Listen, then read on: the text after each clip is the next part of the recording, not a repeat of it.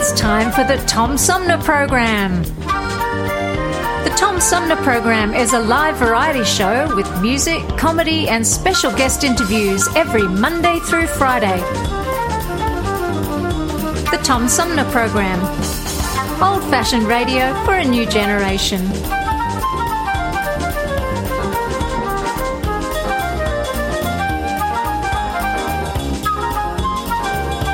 Our theme music is Fruit of the Louvre, provided by flick composer producer Howard Eddy.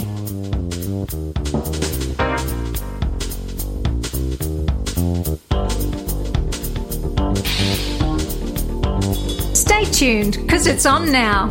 Old fashioned radio for a new generation. The Tom Sumner Program. Have you lost your job and your healthcare coverage due to COVID 19? You're not alone, and Genesee Health Plan can help. I called and they provided healthcare enrollment over the phone with Medicaid, healthcare.gov, and Genesee Health Plan. They made sure I had access to doctor visits, my prescriptions, and more. Getting healthcare coverage can be confusing. You don't have to do it alone. Get help with GHP. Call 844 232 7740 or go to GeneseeHealthPlan.org. We're in this together, and together we'll get through right now, it. the COVID 19 vaccines are available to millions of Americans, and soon they will be available to everyone. This vaccine means hope. It will protect you and those you love from this dangerous and deadly disease.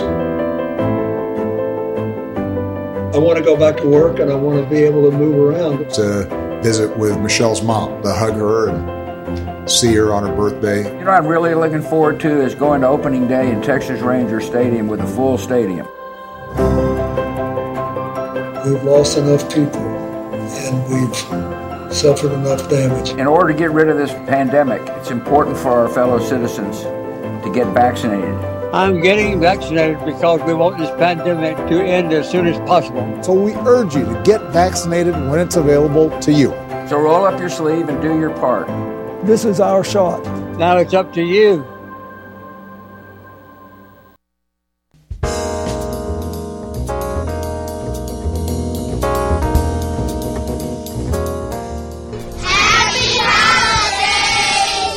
From Amari, Christian, Skyler, Caitlin, Nolade, Jordan, Antonio, Eddie, and the Tom Sumner Program.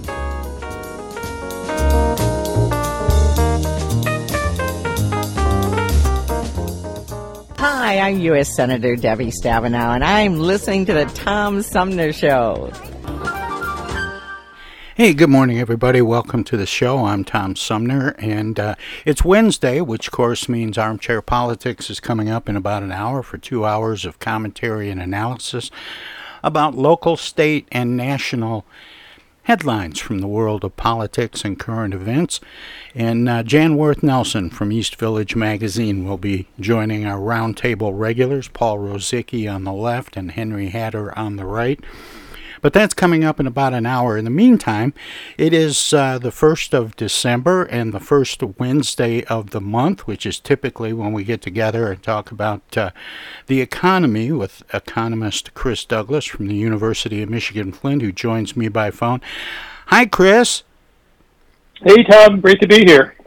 Um, let's just talk about you know it is it's December. It's uh, you know the uh, the big time of year for retailers.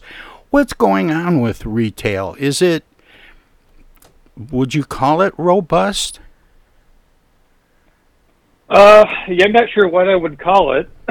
I suppose it's robust compared to where we were in March 2020, which was not Christmas, of course, but that's when the economy was shut down. Uh, but there's all sorts of hiccups with retail.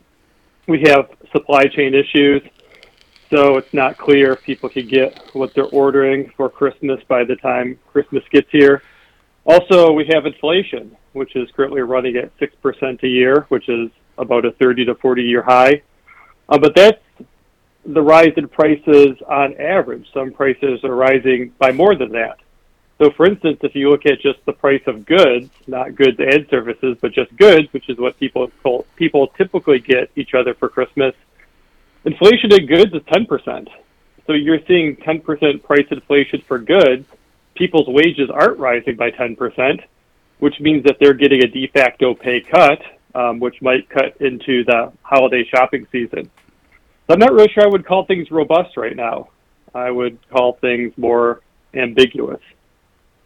You know, you mentioned inflation, and that's uh, expected to be in the news in uh, in the eurozone.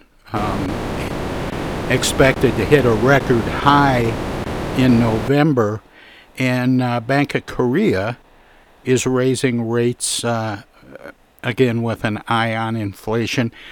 Is has inflation become global? Uh, you, when inflation happens in one country, it's probably happening in others. I don't think there's any guarantee that it'll be global. I think inflation could happen in one country, but not in others. Uh, we've had instances in history where one country's experienced a hyperinflation, and that has spilled out to other countries. Uh, the reason why there's inflation is because you have big increases in government spending being financed by big budget deficits, and then the central bank of that country creates money to cover those big budget deficits.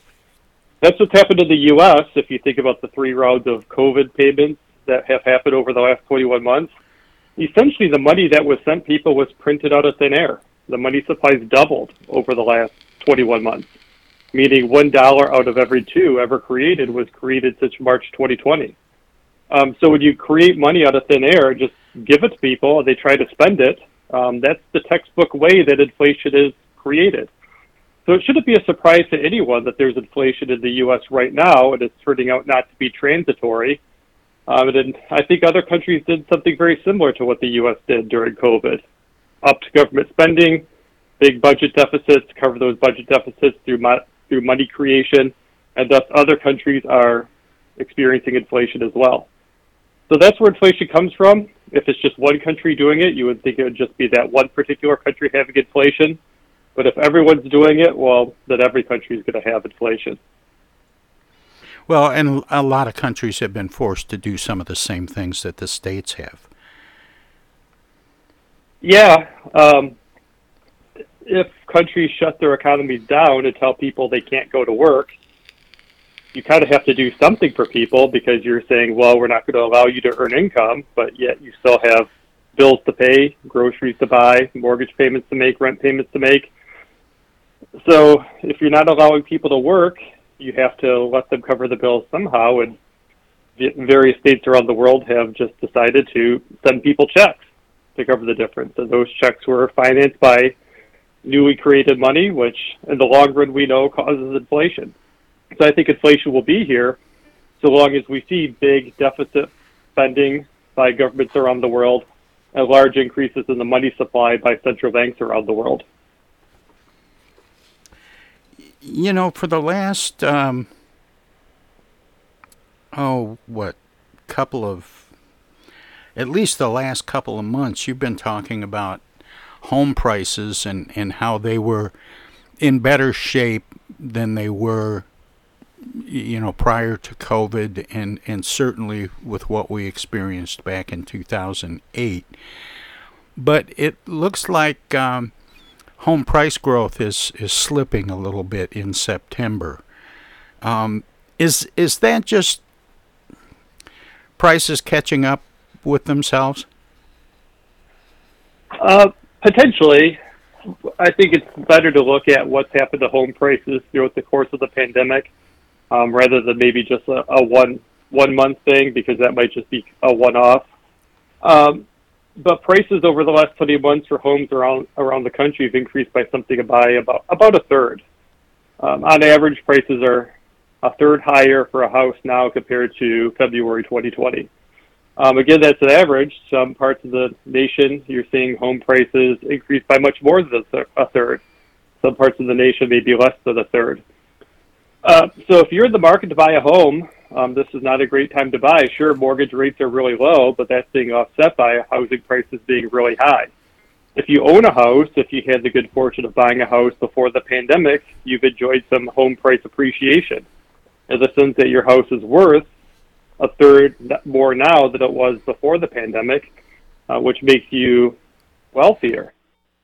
Um, as a result, you know that gives you some more flexibility in terms of spending money. If you sold your house, you could earn a nice capital gain on that house. Although the pro- the problem with selling your house is now you've got to figure out some place to live, and if house prices are up by a lot, you know selling a house for a big profit doesn't do a whole lot when you have to turn around and buy a house for a, an inflated price. But I think the concern is, will house prices level off at this higher level? Or will they start to decline like we saw back in 2007 and 2008? And we knew that that led to some big problems back then. And the last thing we need right now is to throw in a housing crisis on top of everything else that's going on. You know, Chris, there are two things that um, kind of are, are working sort of against each other. Um, I, am I'm, I'm reading in the in the Wall Street Journal that the U.S. recovery uh, is accelerating on jobs and and spending growth. Um, as as we head into the end of the year, but at the same time, um, in September, workers in some parts of the U.S. resigned at a rate of 4.4 million jobs. And it, it seems hard for me to imagine four and a half million people walking away from their jobs and jobs growing. Yeah, I agree. Um, that's why even right now, when you look at total employment in the U.S. Um, compared to what it was before COVID, there's about 3.5 million fewer jobs right now compared to February 2020. So when the shutdown happens, March and April 2020, uh, 20 million jobs just evaporate. Yep. And what that means is that we haven't even regained all 20 million jobs that have been lost you know, we're still 3.5 million jobs short compared to where we were before COVID. So certainly, if people are walking away from their jobs, um, that's going to make it that much harder to catch up to where the economy was in February 2020 before all this began. And you can see that with um, the monthly job creation numbers, where you know last last month job creation was pretty robust, something like half a million new jobs were created. But in the months before that, you're seeing job creation numbers of a couple hundred thousand per month. And that's what you would expect if the economy is already, you know, fairly normal. If you go back to like 2018 or 2019, when the economy is at full employment, you'd expect maybe a couple hundred thousand jobs being created each month, just much month, just due to population growth, economic growth, and so forth. But when the economy is emerging out of a deep recession where lots of jobs were lost, you'd expect job growth to be much more robust than that. So I think a big unanswered question, and I'm kind of surprised this is so under investigated, is why are people walking away from their jobs?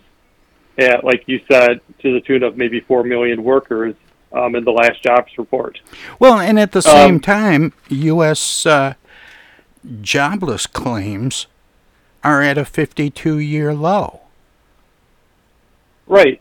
Um, so under 200,000 people filed for unemployment for the very first time which I guess is not that surprising because if you voluntarily quit your job, you're not eligible for unemployment. You're only eligible for unemployment if you get fired or well, if you get laid sense. off.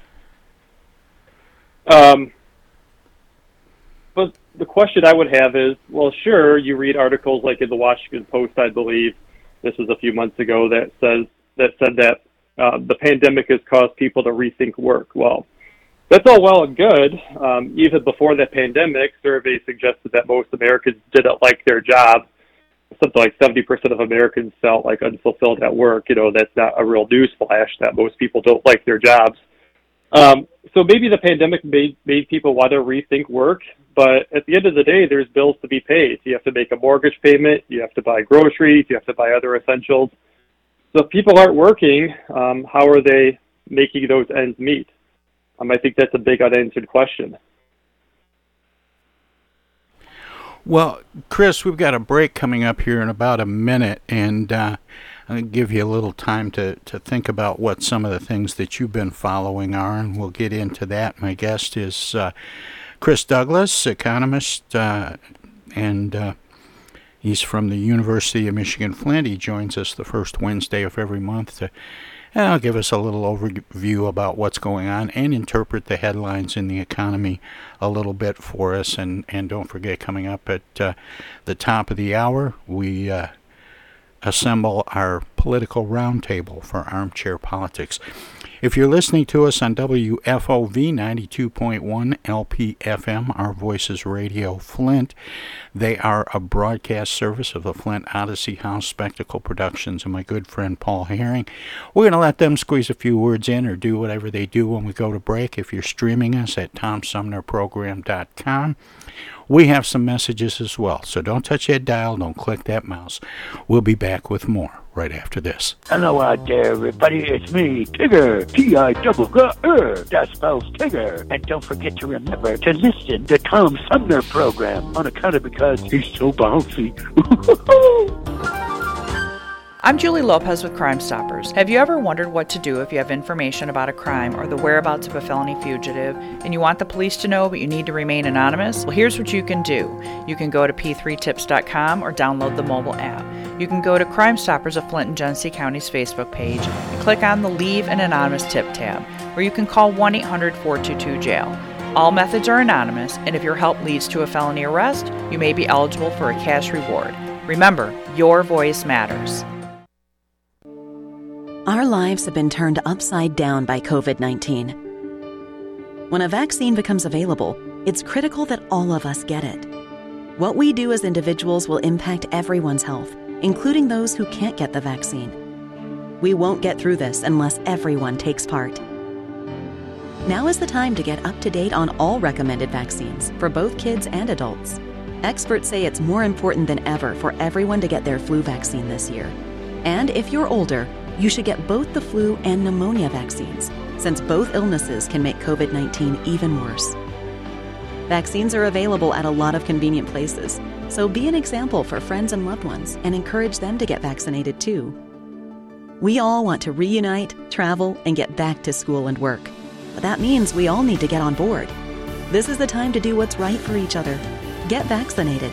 It's our best shot.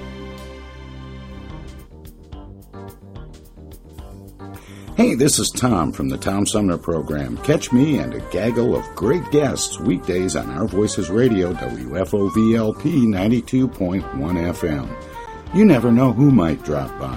Joe By from the Blue Hawaiian. Dan Sterling. Congressman Dan Kildee. Alexander Zonjic. Actor, comedian Joe Napodi. Woodrow Stanley. U.S. Senator Debbie Stabenow. State Senator Jim Ananich. Comedian Brian McCree. The unknown comic. Mark Farner. And Tom, I want you to know Tom's my friend. You, you've always got great questions, and you know the material, and you, and you care about it, and it's uh, it's that's impressive. Nice to be with you, Tom. And I admire you for reading all of that. I haven't read the whole thing. I've got willing to admit that. hey, Tom, this is my favorite interview always. You you, it's like having coffee at the kitchen table with you. Tune in Monday through Friday from 9 to 12 right here on 92.1 of a kind and check out our website at tomsumnerprogram.com.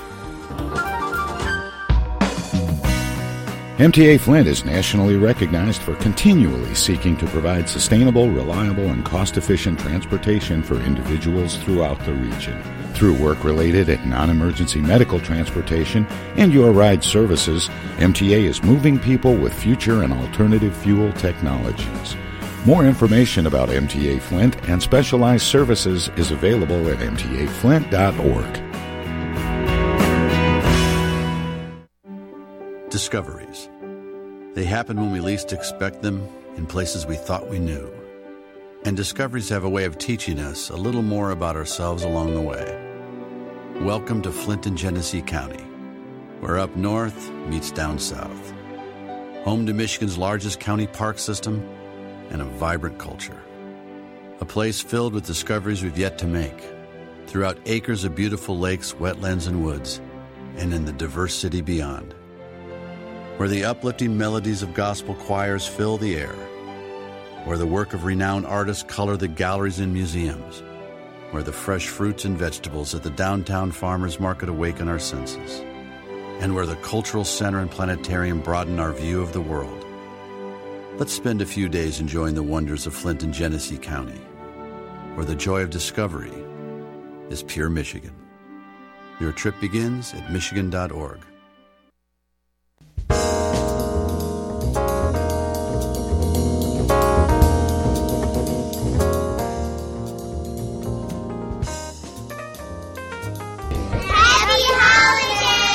From Alicia, Elena, Gabriella, Erica. and The Tom Sumner Program.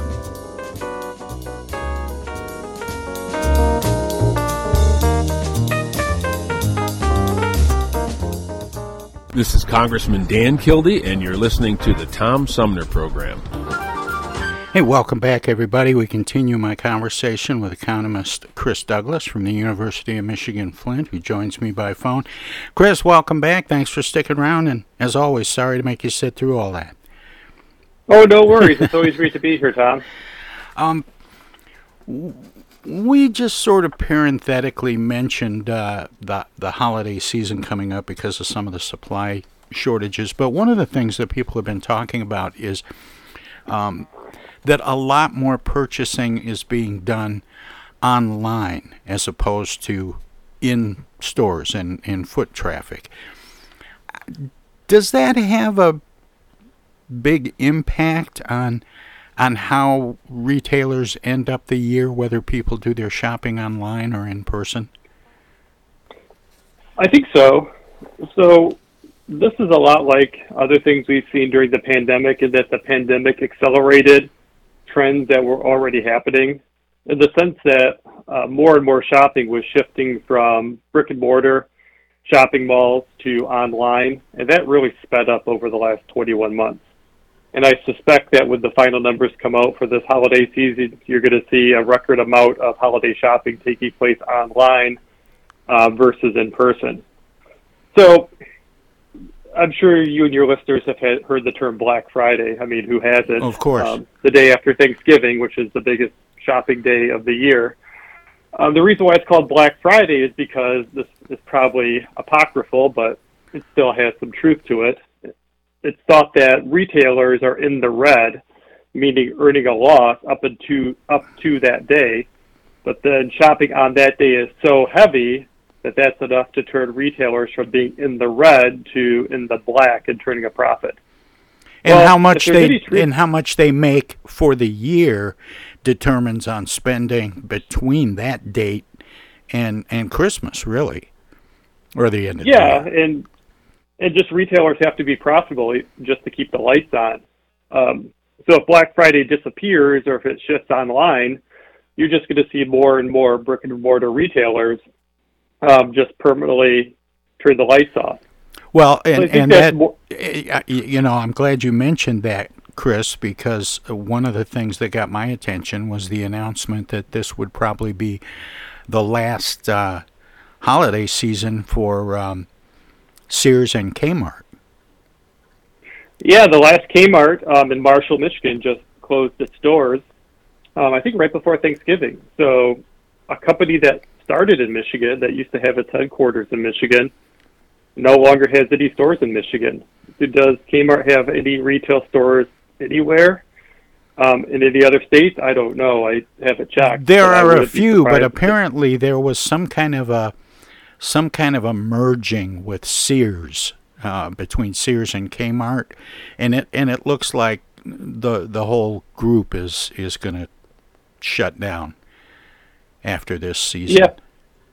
Yeah, well, it seems like for the last decade, it seemed like Sears and Kmart were going to shut down. They always seemed to kind of scrape by, or there would be just rounds and rounds of store closures, but always some stores would remain.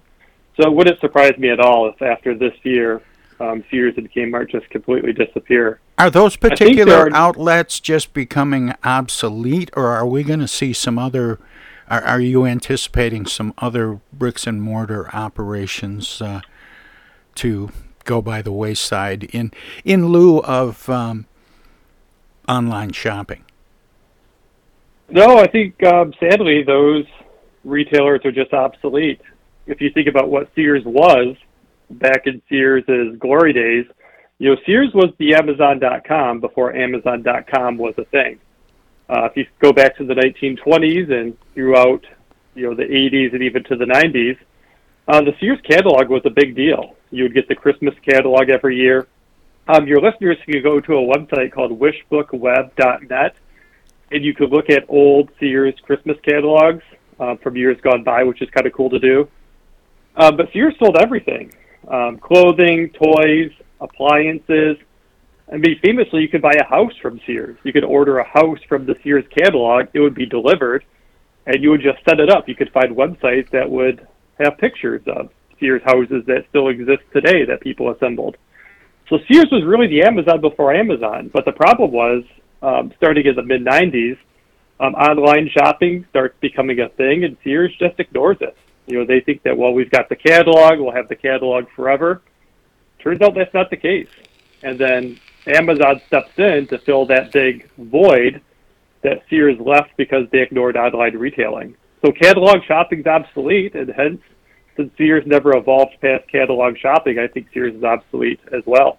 Um, Kmart, um, they never really evolved past selling discount consumer goods. No, I was telling this story um, last week uh, uh, with um, Paul and Henry that um, when the, the first store opened in Flint in 62 or 63, the first Kmart store, my dad would go out of his way making excuses of why he had to go there in the evening because Kmart's thing, their big claim to fame, and I don't know if you would, uh, if you go back that far, Chris, or or if you would even remember or had have read about this somewhere, but Kmart was the first sort of big box store to expand hours. Retailers were all closed at five o'clock until Kmart came along and they stayed open till 8 or 9 o'clock in the evening. My dad thought that was the coolest thing ever. And, um, and then, of course, all kinds of places started, you know, it, it expanded to 24 hours a day in some, in some operations, like Meijer did that for many years, Walmart. But, um, but that was their specialty was expanding their hours. Well, everybody's doing that now, so they don't they don't really stand out for that. Yeah, that's right. I didn't know that about Kmart. That's really interesting. So thanks for sharing that. Um, I know they're they're also known for selling discounted goods too, with the famous Blue Light Special. But yeah, everyone kind of does that now too, right? So I, I remember going to Kmart quite a bit as a kid in the 80s and the 90s. Um, I grew up in a small town where Kmart was like the big store, so I spent a lot of time shopping at Kmart with my parents. And you can just kind of see Kmart never evolved. Um, the complaint I always heard about Kmart was there were very few cash registers open. Um, that always seemed to be the case that no matter when you went to Kmart, there was only one register open and there's a huge line. and the registers never even had a conveyor belt. Um, so that just kind of seems really backward too. Those are pretty small examples, but I think it shows that you know Kmart never figured out how to innovate past you know their big innovation in the 1960s, and as a result, that leaves the door wide open for competitors who are innovating. Um, Walmart sells discount goods, but they sell lots of other things too: groceries, auto service. Um, so you know Kmart doesn't have a niche in that regard. Target's a big box store, but Target is a very unique store that they sell unique goods, um, which sets them apart from the competition. So the question Kmart could never answer is why should somebody go to Kmart rather than those other stores or just ordering the same thing from Amazon.com? You, you don't have to stand in line for the one cash register that's open. You know, you don't have to go to a store that hasn't been updated since the 1980s. You just click a couple of buttons and the thing shows up the next day or two days later from Amazon. So I think that's why you're seeing Kmart disappear, and you're not going to see anything step in to replace it unless someone figures out a new way to innovate you know, big box brick and mortar retail. And that's a real problem because I think there were something like 68 Kmarts around the state. I might be wrong about that. Maybe it's 168. The exact number doesn't matter. There was just a lot of Kmarts way back in the day. And Kmarts took up a lot of square footage.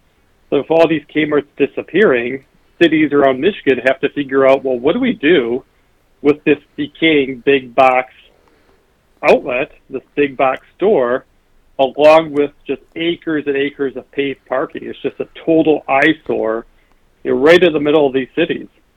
I think I read some. re- I think I read somewhere, Chris, that uh, um, a Kmart Plaza in Grand Blanc or Grand Blanc Township is uh, refitting to become um, kind of an office park. Um, yeah, the one at Grand Blanc is being, it has been purchased and it's going to be redeveloped. Um, so that's great. Uh, but it's taken a decade for that to happen. Yeah, that, that's and the over point. of the decade, and there are it's been a- hundreds of other stores in small towns and well, in big towns around the country. You could just drive around Genesee County and see that. Um, Dort Highway, there used to be a Kmart. Now that's the Dort Mall. I don't. I think it might be like indoor storage, like an indoor storage facility. There's also one on Miller Road that used to be a Kmart, I believe, kind of the same thing. Clio had a Kmart that I think turned into like an indoor go kart track. Um, but the town I grew up in, Oscoda, Michigan, had a Kmart, and that's just sitting vacant. So there's this big vacant retail shop outside of town with a couple of acres of paved parking that's just going to get overgrown and be an eyesore. And how long is it going to sit there before someone figures out what to do with it? And you're just seeing that problem all across Michigan. You know, with big box retailing kind of becoming a thing of the past. You know, what do people do with all these unused facilities that are just they're just going to be an unsightly thing to have right in the middle of town? Is there um, is there a possible shift for in-person shopping from big box stores back to smaller businesses, mom and pop, local businesses? I think so. Because you can't really replicate that too well online. If you want something more niche, you know, something more unique, you know, there's Etsy, which has a lot of handcrafted products. Um, but Amazon's not going to really sell a specialized product that a mom and pop sh- shop might sell.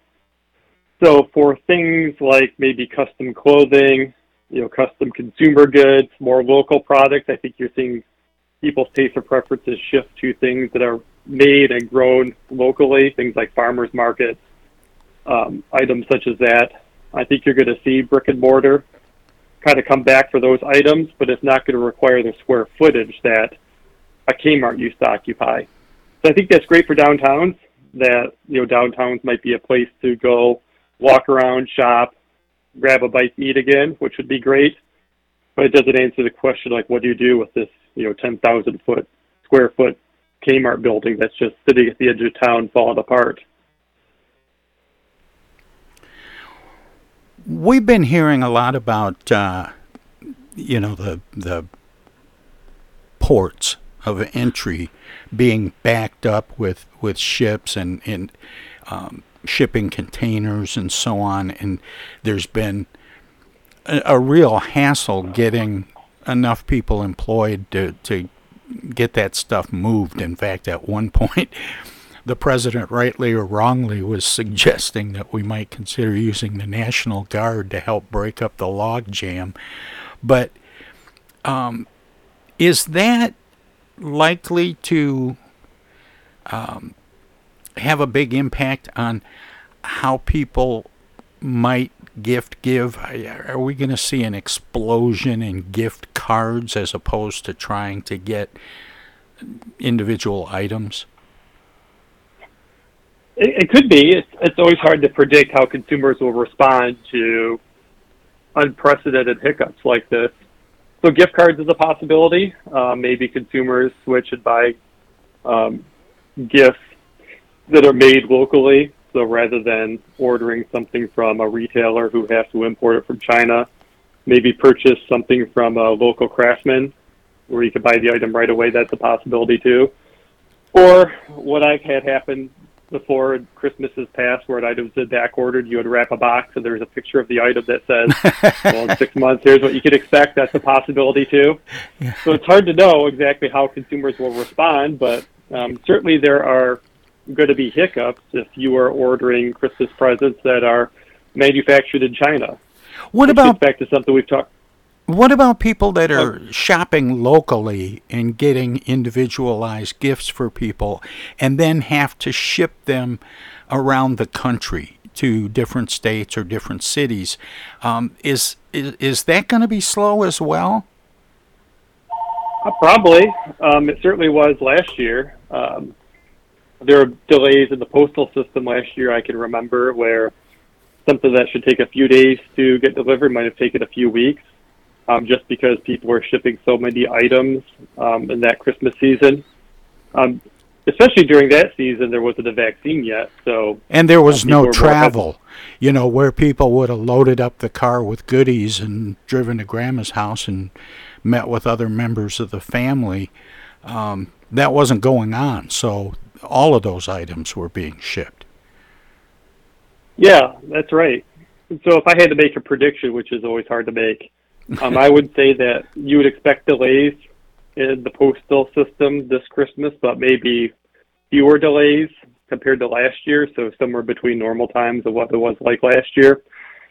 But the labor shortage throws a big hiccup into that because I'm sure the postal system is short on workers just like everyone else is. So, you know, maybe there's a slightly smaller volume of packages this year compared to last year, but if there's even fewer workers this year than last year, well, that'll lead to hiccups too. So we're just in these unprecedented economic, economic times where you know we have fewer workers, we have people shopping online more than ever, we have these supply chain issues, we have inflation. It's just really hard to see how all of this irons out. I think things will just be bumpier, um, certainly than what we were used to before COVID. What are some of the things that have been getting your attention in the economic headlines this last uh, month or so? So inflation is the big one. We kind of talked about that earlier, and that inflation is running at a you know 30 to 40 year high. Um, six um, percent inflation right now compared to the two percent inflation that we're used to um, for the last you know 25, 30 years. So sometimes it's not appreciated the difference between 2% and 6% inflation because 6 sounds so close to 2. Uh, but there is a big difference between those two rates of inflation. So inflation just says, hey, what rate are prices growing each year? 6% inflation says prices are growing by 6%. Um, there's a famous relationship in finance called the rule of 70, where if you take 70 divided by the rate that something is growing by, that will tell you approximately how long it will take that something to double in value. So with 2% inflation, what that says is prices are doubling every 70 divided by 2 or 35 years, which means the dollar today will be worth 50 cents 35 years down the road with 2% inflation. Well, that's not great, but I suppose at least it's predictable. But with 6% inflation, what that says is, well, prices are doubling every 70 divided by 6 or roughly every 12 years. So what that says is, well, 12 years down the road, not 35 years down the road, but 12 years down the road, a dollar will be worth 50 cents. But another 12 years down the road, past that, a dollar will be worth 25 cents. And then 12 years down the road past that, a dollar will be worth 12 and a half cents. What that says is 6% inflation, 35 years down the road, $1 is worth 12 and a half cents. With 2% inflation, 35 years down the road, a dollar is worth 50 cents. So just that seemingly small increase in the rate of inflation just much more quickly erodes the purchasing power of a dollar over a relatively small amount of time. You know, 35 years is not that far down into the future. So, you know, that's got my attention certainly. Um, and given that inflation comes from, in my view at least, rapid increases in government spending being financed by rapid increases in the money supply, I don't expect inflation to go away until government spending gets under control and money supply growth starts to slow down. And I don't see the political will anywhere to make those things happen. So I'm expecting inflation to be a problem next year and the year after that until the general public just gets fed up with it, like they did in the 1970s. It says, well, let's elect a president who's going to appoint a chair of the Federal Reserve who's going to get this thing under control um, kind of like Carter that Reagan did with Paul Volcker. So I think that's the big thing I'm looking at. And then another thing I'm looking at is labor market shortages. Um, yeah. There are 10 million unfilled jobs right now. Um, you know, that's 3 million more unfilled jobs that we would expect with the economy operating normally. Because even a normal economy like before COVID, you've got people quitting their jobs, getting fired. So there's always job openings. Normal economy, you might see like 7 million jobs or so open in a given month. And now we've got over 10 million jobs open. You know, that's about 50% more open jobs that we would expect. So if there's all these open jobs, you're just going to see hiccups everywhere. Um, services are going to be slow at restaurants. It's going to take a long time to get your packages delivered. You know, if you fly, you might have to wait longer at baggage check because there's fewer clerks than before. It's just like all the stuff we took for granted in the economy before COVID, we can't really take for granted any longer. You know, how long that persists while we're 21 months past COVID, I'm starting to think that you know this is going to persist for a long time. Well, that's a long answer, but that's what I'm that's what I'm thinking about. And and just finally, and we only have a couple of minutes left, um, Chris. But how is Wall Street reacting to this this apparent manifestation of a possible fourth wave of COVID brought about by a new variant? Yeah, so the market dropped a thousand points. I'm kind of surprised about that. Um, I think it's because there was a lot of irresponsible reporting about the Omicron variant. So Wall Street might have thought that, well, all these restrictions that were in place 21 months ago are coming back thanks to this new variant. But now it turns out that South African health, the South African Health Ministry says, well, you know, the cases we've detected have been very mild. Well, that suggests that this, the initial reporting of the Omicron variant was much more hysterical, for lack of a better word, than what the situation justified, which caused maybe a market overreaction. So, assuming the South African Health Ministry is correct, I would expect the market to not suffer further losses um, with this variant. But who knows what other variant could be coming down the road? Um, if there really is a variant that could evade vaccines or has a higher case fatality ratio than current variants, that's not usually how variants work, but who knows at this point. Well, what we saw happen with Wall Street last week just suggests that while we could expect a big market correction if we get a really serious variant at some point in the future, which is like we've talked about before, markets just really hate uncertainty. So that just introduces all this uncertainty into the market, which could cause issues in the stock market. Well, Chris, we're going to have to end it there, but as always, it's it's such a pleasure to talk with you. Thanks so much for spending this time and your expertise with me and the listeners this morning. Uh, it's always great to be here, Tom. And the time always flies by when we get to talk. And so I will look forward to talking with you in 2022. It's a bit hard to believe it'll be 2022 by then. I know, right? Well, and and uh, and and we'll carry on into the new year. Thanks, Chris. Uh, you're welcome. Take care, Tom. Bye bye. That was economist Chris Douglas from the University of Michigan Flint, and he generally joins us uh, on the first Wednesday of every month.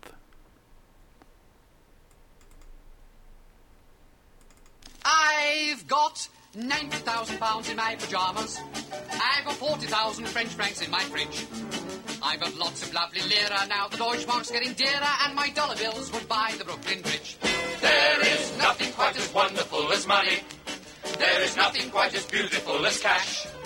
Some people say it's folly, but I'd rather have the lolly. With money you can make a splash.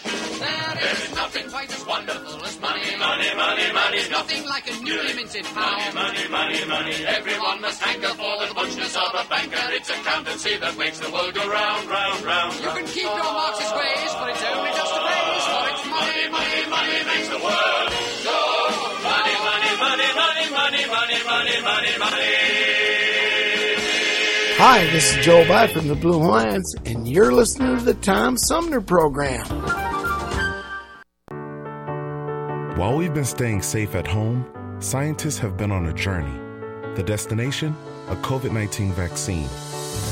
This journey began decades ago with research into other coronaviruses. Scientists built from there with months of research and development cooperation with other experts worldwide, and clinical trials on tens of thousands of volunteers of diverse race, age, and health status. They arrived at a safe, effective vaccine, and hundreds of thousands in Michigan have already been vaccinated.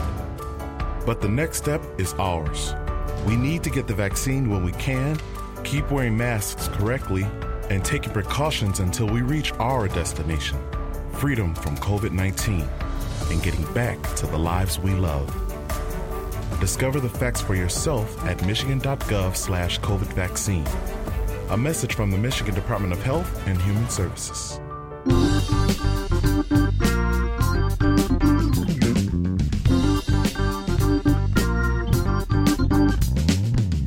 Start your weekend early with Tom Sumner program every Friday live at 11. We turn the spotlight on the world of arts and entertainment featuring artists from music, TV, and the movies. Catch everything from the rich local talent pool in and around Flint and Genesee County to up and coming stars of stage and screen, plus legends from New York and Hollywood. Hi, this is Greg Nagy. Hey, this is Harper. Hi, this is Joe By from the Blue Lions. Hi, this is Alexander Zonjic. Hi, this is Mark Farner. This is Maurice Davis. Hi, this is Rochelle Ray. Hi there, folks. This is Sweet Willie T. Hey, this is Steve from the Nashville office. I'm Gwen Pennyman Hemphill.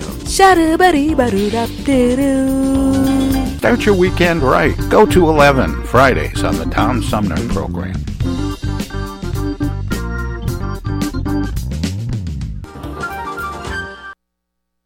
Those hands, no matter whose they are, can spread the germs of many common diseases. That's why I want you to realize how important it is to keep hands clean, to wash them regularly and always before meals with Lifebuoy, which not only removes dirt, but helps to remove germs.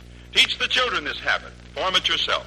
Always use Lifebuoy for hands and face as well as the back. America, your children have an amazing superpower. That's right. They can help save lives by simply washing their hands. Just 20 seconds of thorough hand washing after they've coughed or sneezed or been outside can help fight against the dastardly spread of germs. Armed with only soap and water and hands, your superhero can protect you, your family, and everyone out there in America land. Amazing! Find out more at coronavirus.gov. A message from the CDC and the Ad Council.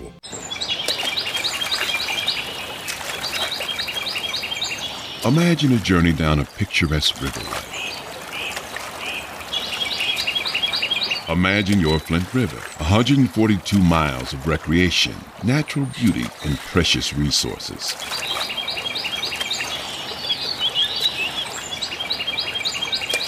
The Flint River is a vital resource that is available for all to use and enjoy.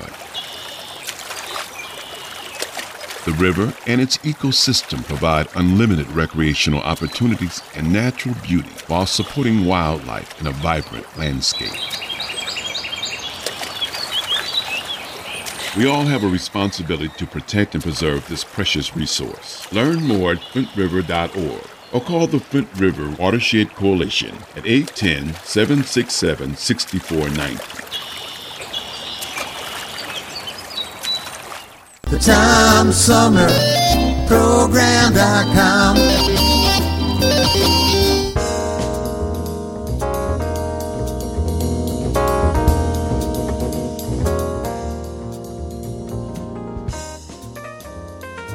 Happy holidays! From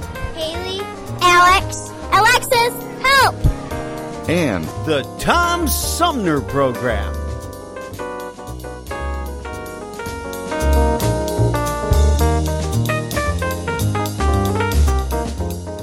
Hey, this is First Ward City Councilman Eric Mays, and you're listening to the Tom Sumner Program. Welcome to this presentation of the Comedy Spotlight on the Tom Sumner Program.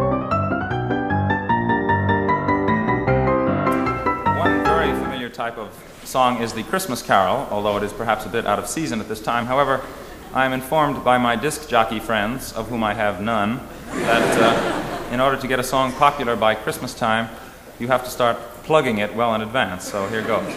It's always seemed to me, after all, that Christmas, with its spirit of giving, offers us all a wonderful opportunity each year to reflect on what we all most sincerely and deeply believe in. I refer, of course, to money.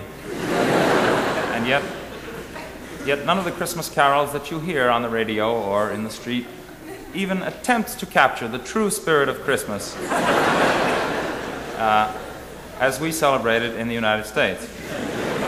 That is to say, the commercial spirit. So I should like to offer the following Christmas carol for next year as being perhaps a bit more appropriate.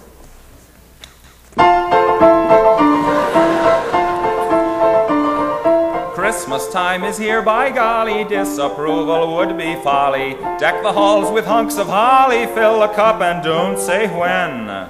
Kill the turkeys, ducks, and chickens, mix the punch, drag out the dickens. Even though the prospect sickens, brother, here we go again.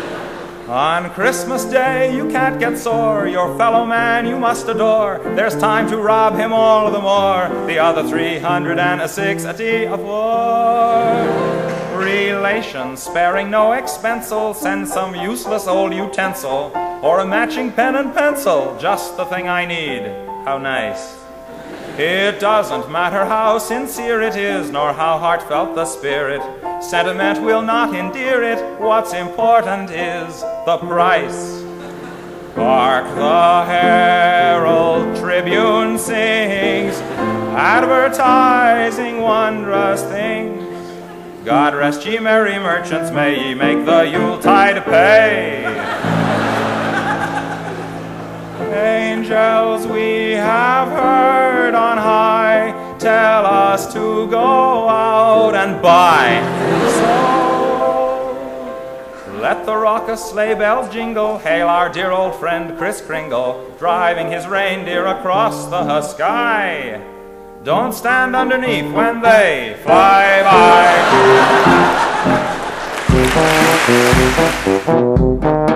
This was another comedy spotlight on the Tom Sumner program.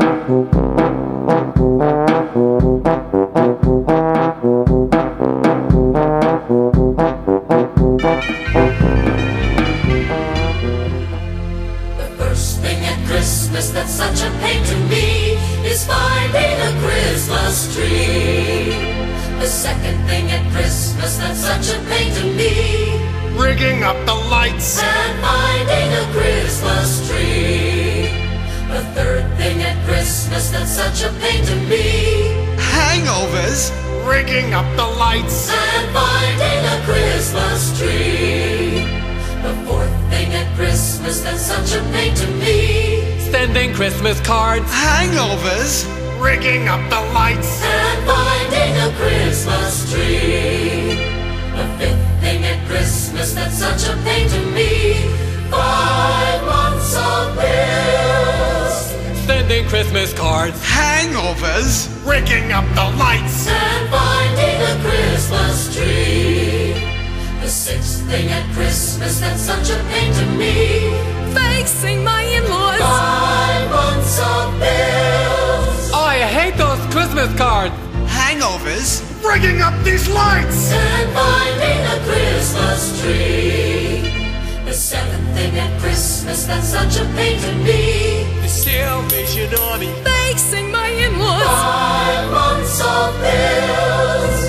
Sending Christmas cards. Oh, jeez. I'm trying to rig up these lights. And finding a Christmas tree. The eighth thing at Christmas that's such a pain to me. I want Rick Farmer for Christmas. Charities, and what do you mean your in-laws? Five months of bills. Ah, oh, making out these cards. Oh, you just get me up here, huh? Well, we have no extension cords. And finding a Christmas tree. The ninth thing at Christmas that's such a pain to me. Finding parking spaces. Daddy, I want some candy. Donations. Facing my in-laws. Five months of bills. Writing out those Christmas cards. Hangovers. Now why the hell are they blinking? And finding a Christmas tree. The tenth thing at Christmas that's such a pain to me. Batteries not included. No parking spaces. Buy me something. Get a job, you bum. Oh, facing the in-laws. Five months of bills. Yo ho, sending Christmas cards. Oh, jeez, look at this. One light goes out, they all go out. And finding a Christmas tree. The eleventh thing at Christmas that's such a pain to me. Stale TV special. Batteries not included. No parking spaces. Oh Mama, I gotta go to the bathroom. Charities. She's a witch, I hate her. Five months of bills. I don't even know half these people. Uh, who's got the toilet paper? Get a flashlight, I blew a fuse. And finding a Christmas tree. The twelfth thing at Christmas that's such a pain to me. Singing Christmas carols. Sale TV special. Batteries not included. No parking. Charities. Gonna make them dinner. Five months of bitter. I'm not sending them this year, that's it. Shut up, you. Fine, you're so smart, you ring up the lights. And finding a Christmas tree.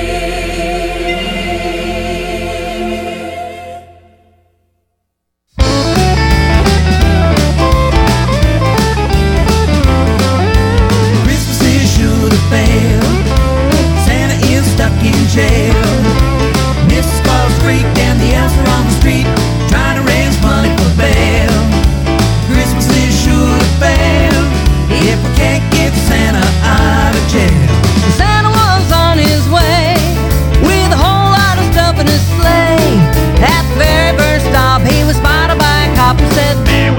Doing up there on that rooftop? You ain't got no ID. Well, you're gonna have to come along with me. Christmas is should have failed. Santa is stuck in jail. Miss Claus freaked and the elves are on the street trying to raise money for bail. Christmas is should have failed if we can't get Santa out of jail. So they took him to the judge in the middle of the night, and the judge said, Yeah, I think you're nuts alright.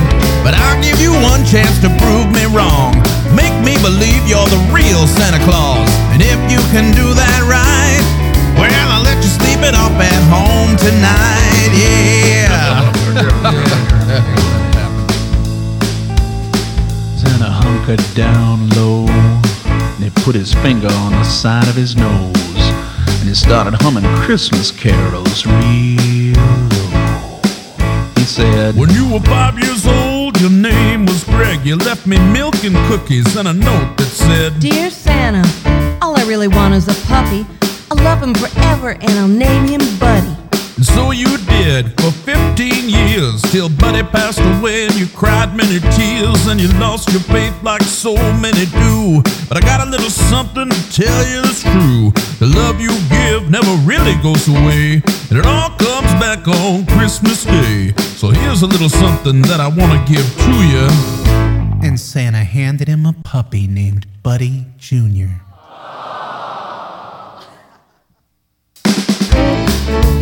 Well, hey, what the judge say? Yeah, man, don't leave us hanging. Well, the judge sat back and his face turned white.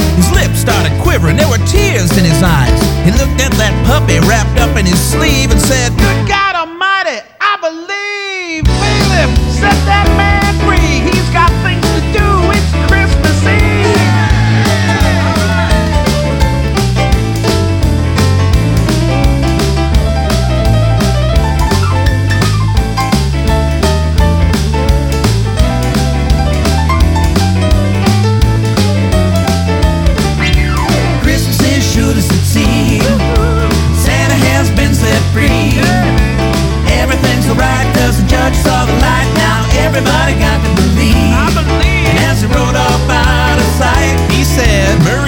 Christmas to all, and to all a good night.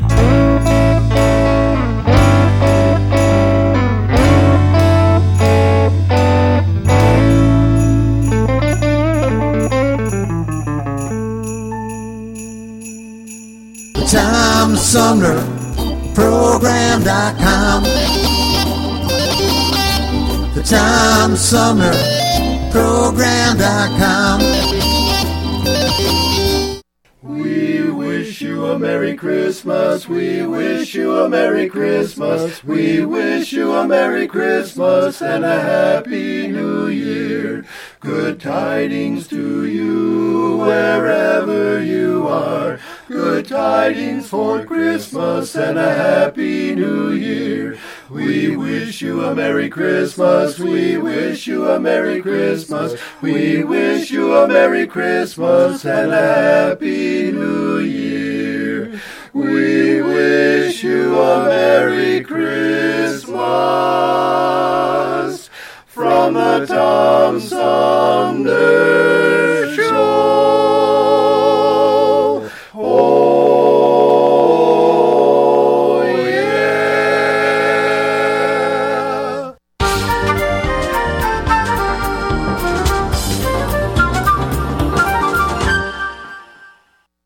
pilots get off of my lawn. We're trying to do a radio show down here.